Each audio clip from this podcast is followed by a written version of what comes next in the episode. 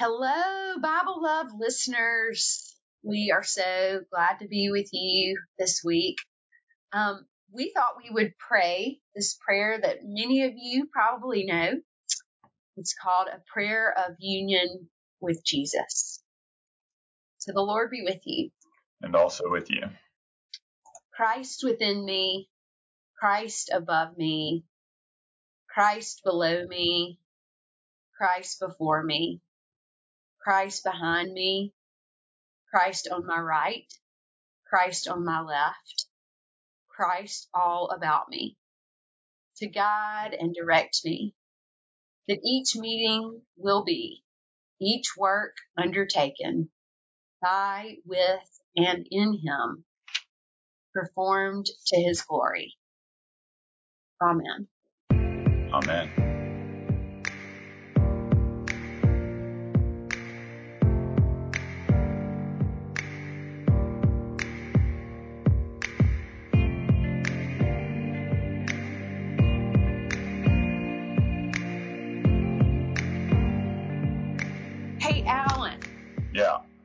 Before we get started on these last couple of chapters of Leviticus, can we just talk for a minute about last week? and Sure. amazing that was. First of all, I feel like you have introduced me to someone that is going to be a great friend in my life. We've been communicating this week. Greg, amazing, amazing person. And I've had all these comments about it this week. I've had all these friends purchase Greg's book. Um, I mean, and every one of these are important and exciting and good. And we, I mean, David was awesome. I mean, Worth, everybody. I, I can Worth was questionable. Worth was questionable. I could go on and on, and I'm I'm excited about the people we have in the future. I'm really working hard to get my dad to join us, you know, all that. But it was really good last week. The way Greg showed up and just kind of loved us through that really difficult passage. What do you think? Yeah, absolutely. Uh, first off, you mentioned uh, several folks reached out and told you they bought his book, so I hope Greg's getting a nice royalty check from that. we that do. that Church Publishing is happy. Um, but I even, yeah, we've talked about this before. I grew up evangelical in a pretty conservative tradition. I've had folks from from that background reach out to me and, and tell me that they appreciated that. You know, we still may not see eye to eye on things, but at least they see that. Like what I loved was that Greg wrestled with Scripture. He, right, like so often I think the the critique of of that is that they just throw Scripture out and like they don't care. Greg was pretty clear. Like we have to we have to wrestle with it, but we wrestle it with it through the lens, right? He talked about that lens that that splits those two hammer sections, but the lens is about God's love. Yeah. So how do we see it through that? And it helps us understand the other stuff and understand it in context. And so yeah, I've had some great conversations with folks about that. And it's given me um some um some more understanding, some more ammunition's the wrong word because, but I'm a Texan, so I'll say giving me more ammo for when I do have these conversations Yeah. to, to more thoughtfully engage. Good. Yeah, I I just wanted to like, talk about that for a minute because it felt so good and so right. And um, so we have two chapters left in Leviticus. Yeah, we're, uh, thank God we're almost through Leviticus. it feels like we've been, We've been through a lot in Leviticus. yeah. And We there's no like secretions or anything weird in these last two chapters. Thank God there's no bodily Yeah. Mean, there's, there's some threats. Like God's pretty angry at times here, and we're used to that at this point. We'll talk Yeah. about that. But this, yeah, 26 and 27 kind of wraps it up because it's this kind of concludes the holiness code, which is what we talked about last week with Greg. If you haven't, you owe it to yourself. If you listen to no other episodes, listen to last week's. Um, it was amazing. But this is like so God's laid out. Here's the code. Um, God through Moses has laid out. Here's what I want you to do as the people of God.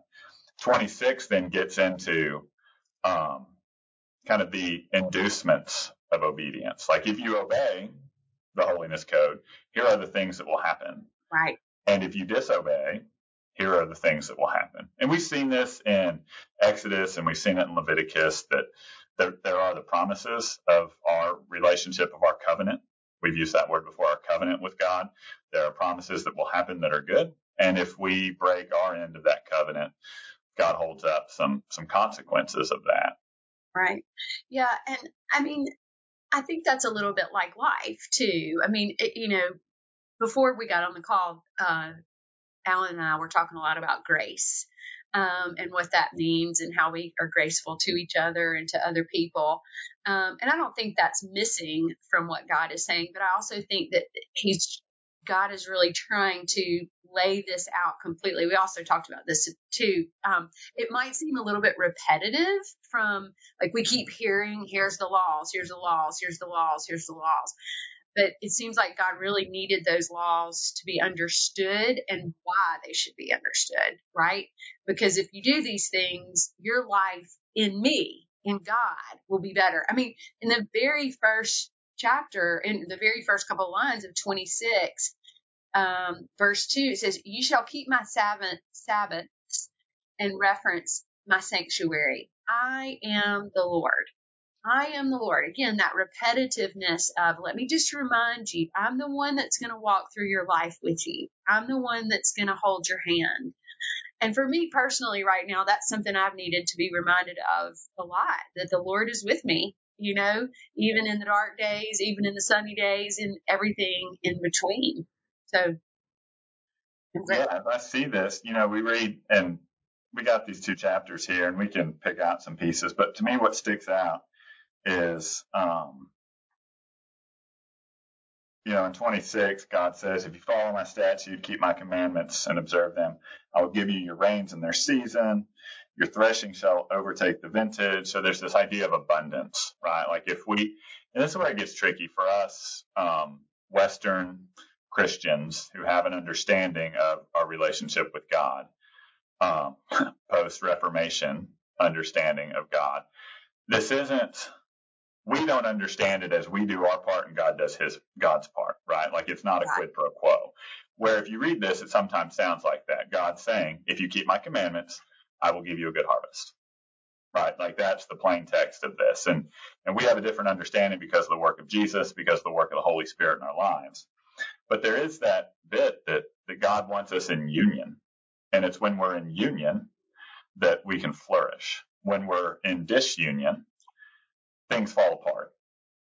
Right. The, the created order is out of whack. And so it's not necessarily God subjecting and saying, I'm, you know, because the union is broken, I'm going to then actively do this. But just when the union is broken, things don't work as intended.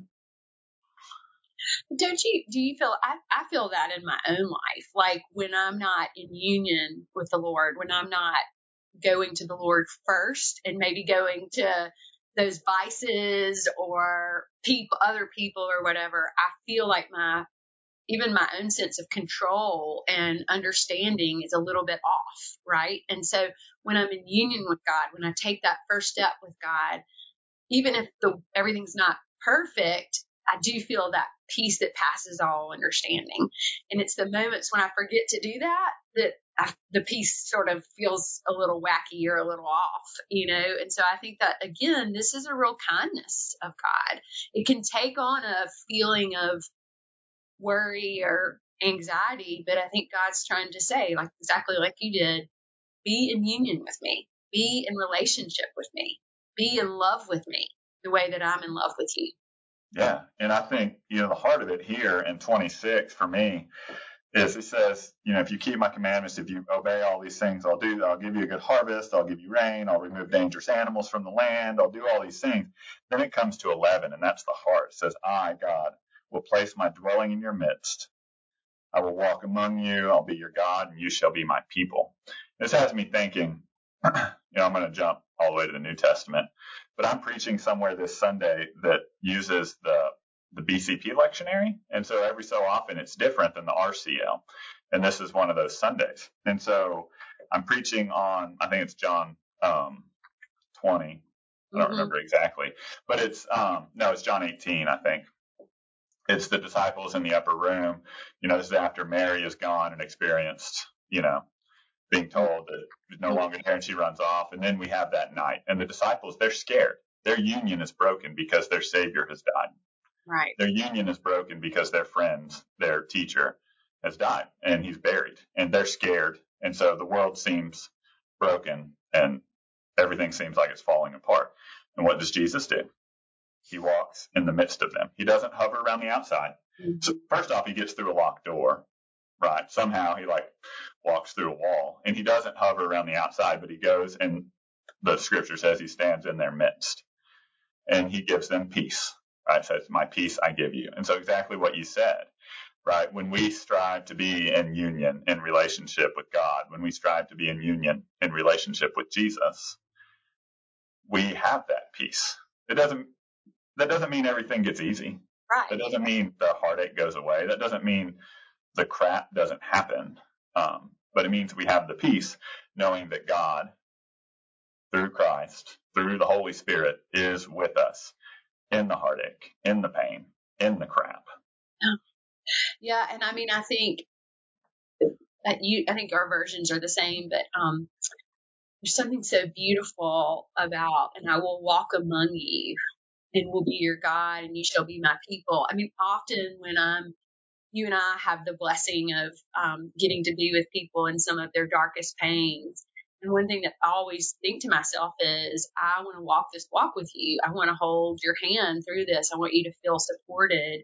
And I get that right from Leviticus, right? I get that right from God saying, um, I want to walk the walk with you. I want to be here. Um, there's a member of my parish who um, is going through some um, medical stuff right now. And last night I saw him and I just held his hand for a long time.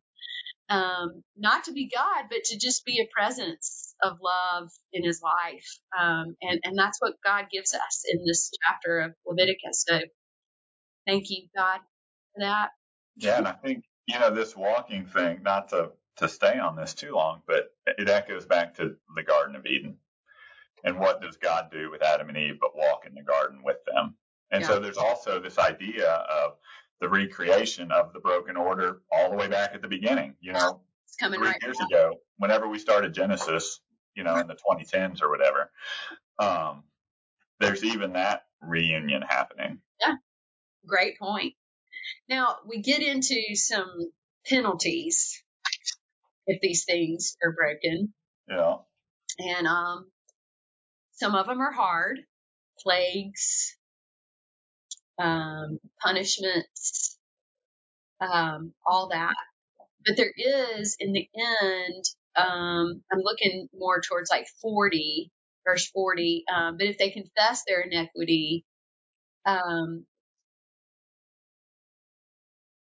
you know, God is giving some some areas for forgiveness and love and, and grace. Um, maybe he's not. I don't know. There's a lot here. There's a lot of what's going to happen if you mess up. I don't even know what to do with that. Do you, Alan? no, it, you know, like it, some of the stuff seems pretty wild. Um, He you know, plagues, leprous, wild animals, all of that. But then it comes to the the confession part in 40, and this, you know, if they confess their iniquity and the iniquity of their ancestors, hmm you know, this this comes into play in the New Testament when people come to Jesus and say, "Why is this man born blind? Who sinned, he or his parents?" And Right. so there's this understanding, and it maybe goes back to this, right? This you confess your iniquity and you confess your ancestors' iniquity. Mhm. So then it got a little twisted to where obviously this bad thing has happened because your parents screwed up or your grandparents screwed up. And right, like my kids are going to be screwed up because I'm screwing them up. So there is like we do bear the the brunt of our parents' um, foibles. But at the same time, right? I think the work we do around reparations and the work we do around race and reconciliation, right? Like I don't bear the guilt of my ancestors, but I need to be honest and confess the truth of what our ans are and Sure. in America, our ancestors. We have to confess that, right? Because we can't just let it sit. And so if we know that folks in our past have screwed up, and they have because we're all people, we have to be honest about that. Not because we bear the guilt of it, but because we carry on the responsibility of telling the truth about it. Yeah. Yeah, I think that's a great point. I mean, um, there is a truth that's also not that's not told always, and you know, God it refers, in, well, in this passage, it refers back to Jacob and Abraham and Isaac um, and those ancestors that are in the back, all that are behind um, where we are in Leviticus, all of that um, seems important, right? And I, I, think we'll continue to hear this on and on and on. I mean, I'm writing, just wrote a sermon about Pentecost um, because that's the Sunday, and in mine I reference David. Jacob, you know, because all of those things were part of the story to create the church, right? They were all part of the history and the lineage of it. Um, and I think you're so smart about the racial reconciliation stuff. I think that's really important. Um, not that we can apologize that it happened, but that we can acknowledge that it happened and honor it and, and not deny it. So then we get into 27, where we've got a lot of offerings. Um, we learn a lot about tithing here. Um, this is a place that I see a lot of ministers quote Leviticus in their stewardship campaign about giving all that we can to the Lord. And I think that's important. Um, I'm, you know, I'm grateful for that. Um, we're not going to be given animals, um, like they did in that time, but, um, giving of ourselves and our best selves and all that we have to glorify God. So, what do you think about 27? Yeah, absolutely. I mean, it gets really specific in here about, you know, animals and their age and all of this. And I love this is, um, you know, we live in a pretty crazy real estate market right now in a lot of places. Yeah. And so you read here in chapter 14 of 27 if a person consecrates a house to the Lord, the priest shall assess it. And right? Yeah. Like, no one wants me assessing anything, particularly right now when. yeah, but but even there, right? Like, there's that idea that you know you're adding to the assessed value of this home when when it's consecrated and if you want it redeemed. So there's this idea that everything, right? There's not a private home life where this is my stuff and this is you know yeah. my castle and I'll protect it. all. And then there's the holy lot. It's not just the animals you take to the temple, right? And then you have your own home stuff at home. This the priest is involved in the home life. The community of faith is involved in the home life. You can consecrate a house, right? Like I love doing house blessings. Um, I love, right? And I think it's a great way that, that we can serve our community. Like when I was at my parish in Houston, there were people who weren't members of the church, but knew that this was a thing and they would call and say, would you do a house blessing? Absolutely. Yeah. And I'm also going to assess you on your house and charge you. you know, I'm going to start adding that part in. I know, but right? I don't want that responsibility. Don't anybody give me that. Um, you know, uh, let me tell you a cool story since we're talking about house blessings. Um, I got a call across the street from Resurrection is an old high school and it um, is now uh, housing for those that need it. And I got a call from them the other day, and they were like, three people have died in this particular apartment. Can you please come over and say a blessing for it? And I was like, I mean, I can't do an exorcism or anything, but I, I will absolutely come over and we'll pray.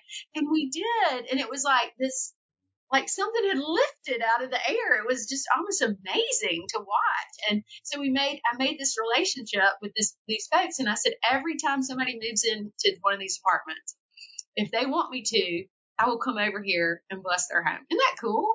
That is awesome. And it is interesting. I've had that experience too that people ask for house blessing, but what they really want is an exorcism. Hmm. And so then, right. And for whatever reason, like, and I think that gets to people understand what it's getting at in here is there's not just this personal secular home life that's detached from the spiritual realm right, right? it's all connected and we we need to ask god's blessing we need to ask god's presence into these places. If maybe that gets the ghosts of these dead people that died in these apartments gone right? Like that's a whole other thing. And yeah we talked about but it's true right? Like we we want to have this connection. And even if it is because we feel like we want things to to improve or we want spirits or whatever to be out of it, it's because we're asking God to come into it. Well, and I think it, it, that what you're saying reminds me that really God should be a part, and I think that's what's happening in Leviticus too, of everything we do, right? It's not just Sunday morning. It's not like, okay, get, come get your gas tank filled up on Sunday morning. You know, it's at home, it's at work, it's in the painful moments, it's in the joyful moments. God, we need to invite God into that.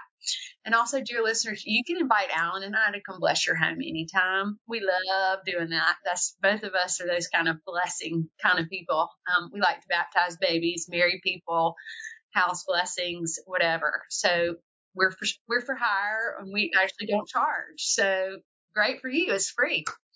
Um, okay. Especially if any of y'all live in Hawaii. Like I would love to do a house blessing in Hawaii. Just putting it out there. Yeah, yeah. He'll come.